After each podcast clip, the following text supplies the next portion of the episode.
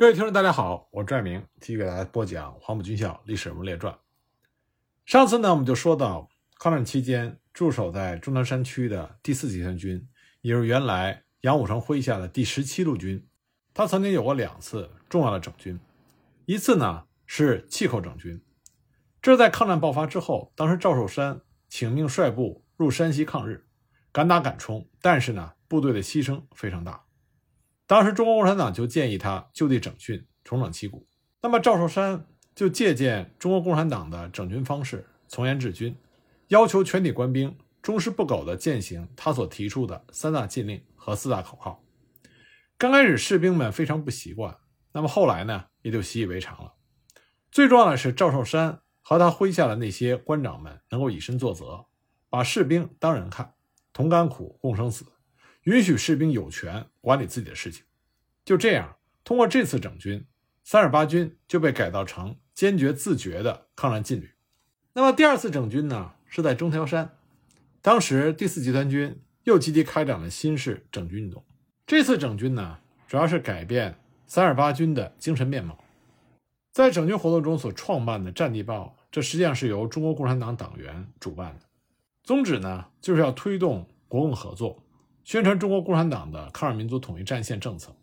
在办刊期间，三十八军很多下级军官和教导队的学员经常进行投稿，包括赵寿山本人也曾经亲自撰稿。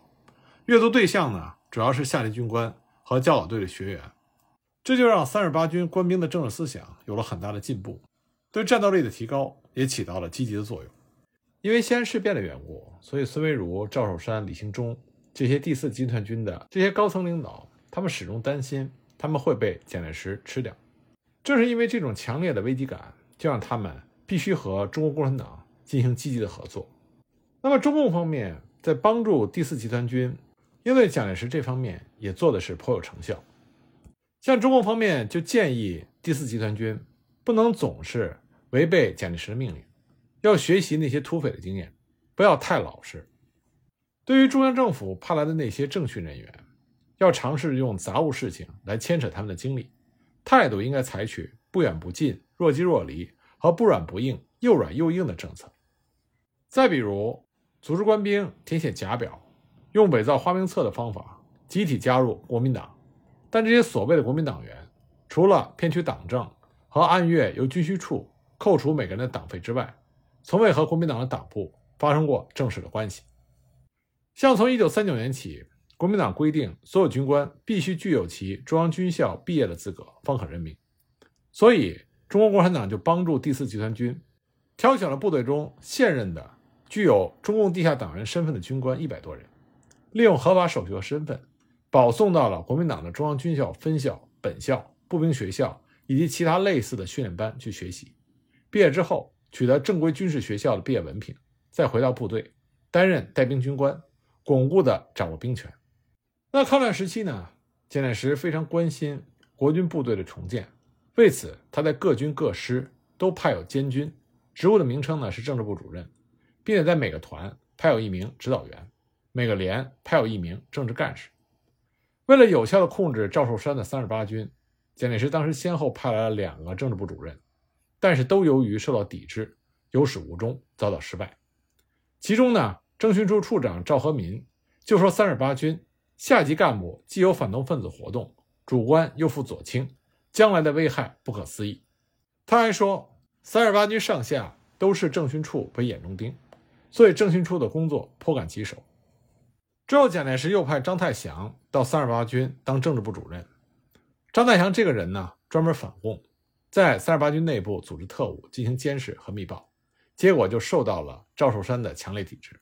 两个人的关系非常的差。张太祥后来写报告，直接就说赵寿山他就是共产党，三十八军的干部百分之七十五以上都是共产党员，这就直接导致了后来蒋介石对第四集团军心生戒心，把这支劲旅就调离了中条山的防线，给中条山防线的崩塌埋下了伏笔。总的来说，国军在经略中条山防线期间，就军队的力量来说，以卫立煌的十四集团军和孙维如、赵寿山的第四集团军为最。当这两支部队驻守中条山的时候，国军的防线还是比较稳固的。那我们再来看看中条山防线在军事上是怎么形成的。那么，一九三八年初，日军在攻陷了山西首府太原之后，就继续向晋西南挺进，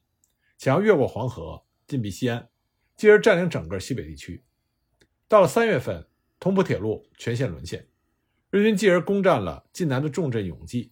并且占领了黄河要津丰陵渡。一时之间呢，黄河两岸的形势十分的严峻，局势急转直下。如果日军跨过陕西潼关进攻陕西，那么接着就会翻过秦岭抵达重庆，那么国民政府的陪都就会深受威胁乃至丢失。然而，日军要想渡过黄河，仅仅占领丰陵渡，仍然无法实施渡河作战。因为丰陵渡的背后有一座天然的屏障，这就是中条山。中条山与太行、吕梁、太岳三山互为犄角，是华北的战略要地，也是晋、豫、陕三省的一个屏障。自古以来兵家必争，坚守中条山是国军抵挡日军继续西进或者南侵的最后机会。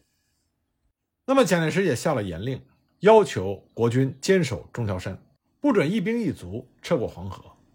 那么，在这种形势之下，经过了西安河战役和永济保卫战，才基本形成了中条山防线。那首先发生的西安河战役的序幕，是一九三八年夏季发生在东乌岭的战斗。根据抗战的战史来看呢，长达三年的中条山保卫战的揭幕战，就是这次东乌岭战斗。这是在中条山地区第一次中国军队取得大胜的战斗。一九三八年夏季。日军为了肃清晋南的国军部队，打通同蒲线，为渡过黄河、威胁西北做准备，就从河南调来了大量军队，兵分两路，一路直奔中条山区的垣曲县，一路呢就来到了中条山中的沁水县。这两路日军都遭到了国军部队的顽强阻击，没有办法速战速决，所以他们只好向后方请求速发粮草。一九三八年七月一日，八路军总部得到了一份情报。说日军有一支庞大的运输队从河南进入山西的晋城、阳城、沁水，这支车队呢，就是给前方的日军送给养。八路军总司令朱德得到这个消息之后，立刻就通报给了卫立煌，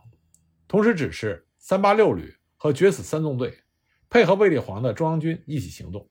这个时候呢，卫立煌是第二战区副司令长官兼前敌总指挥，朱德呢。是第二战区副司令长官兼东路军总指挥，两个人配合默契。他们商量之后决定，就把兵力埋伏在沁水县境里的东乌岭。一九三八年七月二十五日，由三百辆汽车组成的日军运输队就浩浩荡荡地开进了沁水县境。县城很小，所以日军的汽车就停在城外的开阔地。这支日军一路上是非常小心的，步步谨慎，仅在渡过黄河的山西境内。从晋城到阳城，再到沁水，路程虽然只有上百公里，却走了一个星期，因为他被这个时候八路军和国军的游击战给打怕了。他们认为只要走得慢、谨慎一些，就会万无一失。那么埋伏在东乌岭的是李默安的第十师，他们已经等候了很多天，等的时间越长，那么暴露的危险越大。日军的飞机这个时候每天都在天上巡逻。那么这些汽车上的装备和粮食，也是维持着前方作战的日军的生命。因为日军是步步小心，他迟迟不进入伏击圈，那么八路军就进行配合，他们展开夜袭，逼迫着日军上路。那么日军为了避免八路军的偷袭，只好慢慢上路。三百辆汽车绵延四十里，就慢腾腾地走进了李默安的伏击圈。这一天是一九三八年七月二十九日。当年呢，东乌岭的道路非常狭窄，一面是高山，一面是深沟，地势非常险要。日军也知道这段道路险象环生，所以呢，当走到东乌岭地段的时候，他们就突然加快了速度，想要尽快通过。结果，埋伏在山底上的李默安第十师的炮声响了，一人三发炮弹击中了最前面的日军汽车，那么前路被挡，所有的汽车都无法通过，日军赶忙向后倒车。那么，埋伏在另外一面山脊的国军的炮声又响，最后一辆汽车也被打着了。那么现在，日军的车队就被堵在了东乌岭狭窄的路面上，日军只好跳下汽车，向两边山脊上的国军部队展开反击。那么，占据着地理优势的国军就把手榴弹和炮弹倾泻进了包围圈。日军汽车周围是一片爆炸声和冲天的火光，战斗进行的非常顺利。那么国军和八路军联手合作，三个小时之后，战斗结束，两千多个日军全部被歼，三百辆汽车一辆也没有开走。这是一场中国军队占有绝对性优势的伏击战，无论是从武器上还是从人数上，日军都无法和中国军队等量齐观。而且呢，中国军队准备了猛烈的炮火，而日军手中并没有重武器。再加上日军本身是一支缺乏战斗力的后勤运输队，在这些众多的有利因素的综合作用之下，那么国军就取得了大胜。那么，几乎在东五岭战斗发生的同时，西洋河战役也打响了。日军呢，把西洋河战役称之为南阳圈战役。进行西洋河战役的，正是后来第四集团军麾下的三十八军和九十六军。不过这个时候呢，三十八军刚刚是从十七师升格而来。而九十六军呢，刚刚是从幺七七师升格而来，人数并没有增加，只是番号的变化。所以，虽然从番号上说是两个军参加战斗，但实际上是两个师。那么，三十八军的军长赵寿山，九十六军的军长李兴忠。赵寿山当时刚刚率领部队进驻到山西省阳城县横河镇，那么他接到了卫立煌的密电，密电中说，日军铃木师团和步骑炮特种兵两万多人。在豫北新乡一带集结，有西犯的意图，所以命令赵寿山部进驻王屋山，和王屋山附近的八二一师一起坚守阵地，阻击日军。卫立煌当时的策略就是把原取的香河谷作为一个口袋，将日军拒而歼之。一九三八年六月八日，日军开始进攻，五十辆坦克和十多架飞机不断的轰炸，八二一师仓促构筑的防线很快就被攻破。师长贺翠芝率领部队撤到了赵寿山的防线，那么日军就开始进攻三十八军的阵地。那么三十八军和八二一师同心协力，奋勇阻击。两位军事主官赵寿山和贺翠芝亲临前线督战，多处阵地失而复得，达数次之多。那么因为伤亡惨重，三十八军连预备队都投入到了战斗。到了第二天午夜，日军伤亡将近四百人，战斗暂缓。当天晚上呢，卫立煌就发来了急电，电文中就说，第二战区决心把这股西犯的日军消灭在西安河附近，已经命令围攻侯马的李默安的十四军赶来增援，所以赵寿山他们必须把日军阻击在邵元、崔家庄、蔡家庄附近，这样才能达到歼灭这股日军的目的。第二天拂晓，日军又开始向国军的阵地发起猛攻，先是飞机轰炸，然后是炮火击袭。因为武器的差距太多，人数上又不占优势，国军这边损伤过半。赵寿山和贺翠芝商量之后，决定见次退却，把部队撤到邵元之后再进行阻击。六月十三日，日军开始全线反扑，激战半天之后，国军部队就撤到了邵元镇，和日军展开了巷战。当时每一道墙壁、每一栋房屋之前都是喊杀声，尸体层层累积。双方激战正酣的时候，卫立煌又发来了一封急电，内容是：十四军现在已经到达皋罗镇，你部必须在邵元艰苦奋战，阻止敌人前进。待十四军到达，各师进入到指定地点之后，你方让敌西进，你两师在后面截断敌人的归路，策应李默安部作战。就这样，赵寿山和贺翠芝的部队又和日军激战了两日，伤亡大半。这个时候，如果继续坚守，很有可能国军部队会损失殆尽。因此，当时赵寿山的副手陈硕如就建议说：“说邵元以北有一个村庄叫做北寨村，可以俯瞰整个邵元。如果占据此地，日军就不敢向西，等于截断了日军进攻的路线。不如让部队收缩防守，派精兵占领北寨村，居高临下，这样可以更为有效地阻击日军。”那么，赵寿山就命令两个加强营。配属了师炮兵营和山炮连，集中在北寨村。另外呢，警卫连每人一把二十响驳壳枪，十颗手榴弹，埋伏在北寨村前的壕沟里，等到日军接近，一举歼灭。那么拂晓时分，日军就集中了五百人，开始进攻北寨村。当这股日军冲到距离北寨村仅有三四十米远的距离的时候，埋伏在壕沟里的国军警卫连突然站起身来，向日军投出了手榴弹。每个人都是一口气把十颗手榴弹全部扔了出去，这样日军就倒下了一大片。可是这个时候的日军的战斗力还是非常顽强的，没有倒下的日军继续向前冲。那么北寨村居高临下的国军的重机枪就响了，冲在最前面的日军被击倒了一大片。那么突然之间，天空中就出现了日军的飞机，飞机掠过低空，几颗炸弹就把国军的重机枪阵地给炸毁了。午后，日军又增加了五百人，继续向北寨村猛攻。枪炮声响了一整天，到了黄昏，双方展开了白刃战，日军最终退却了。那么坚守在北寨村的国军战士一天也没有吃东西，阵地前日军丢下了两百多具尸体，那么坚守的国军也付出了一百五十人的生命。赵寿山和贺翠芝的部队以伤亡过半的代价，为李默安的十四军赢得了布防的时间。六月十六日中午，李默安的十四军终于进入了伏击阵地。那么精疲力竭的赵寿山和贺翠芝的部队就拖着满身的鲜血，让开了一条道路，让日军继续西进。日军就一下子撞入了李默安的包围圈。那么日军进入到包围圈之后，赵寿山和贺翠芝又率部占领了少元镇，扎紧了口袋。就这样，这股日军陷入到了南北长二十里、东西长八里的西安河谷。所谓河谷呢，就是两边高、中间低的狭长地带，出口只有前后两端。如果扎紧了前后两端的带口，日军就会陷入非常不利的境地。这场围困战打了十多天，日军负隅顽抗，一次次的组织力量，想要突破国军的包围，但是都失败了。战后，根据一个日军俘虏的供述。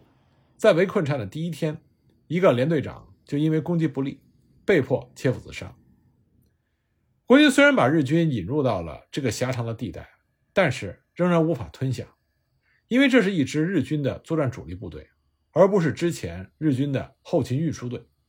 所以在东乌岭战斗中，国军可以干净利索地结束战斗，但是西安河谷战役，国军部队围攻了十多天，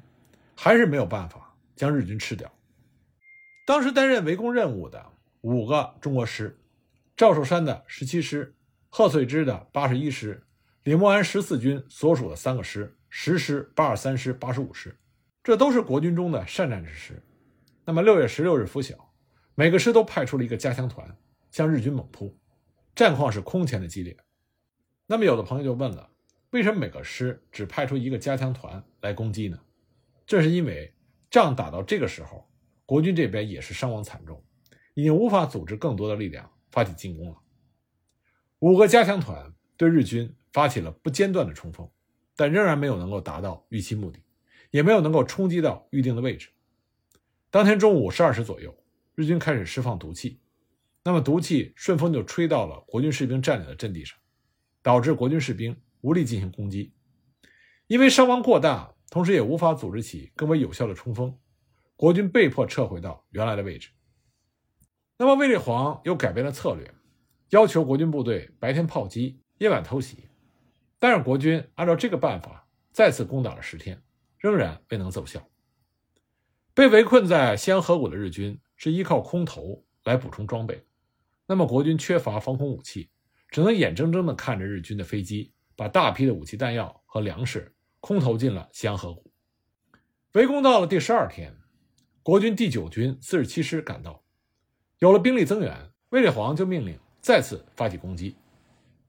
攻击是在午夜时分开始的，漫山遍野的国军部队高声呐喊着，挺着刺刀，举着大刀，就冲向了河谷中的日军。到了拂晓时分，各支中国师都取得了战果。第十师攻克了东坡，八十五师收复了李家古垛，八二三师攻克了南阳圈，十七师攻克了茶坊。八二一师攻克了提沟，日军被压制在了一个更狭小的包围圈中，即将被歼灭。国军这时候胜利在望。可是天亮之后，大批的日军飞机飞临战场，对国军部队展开了狂轰滥炸。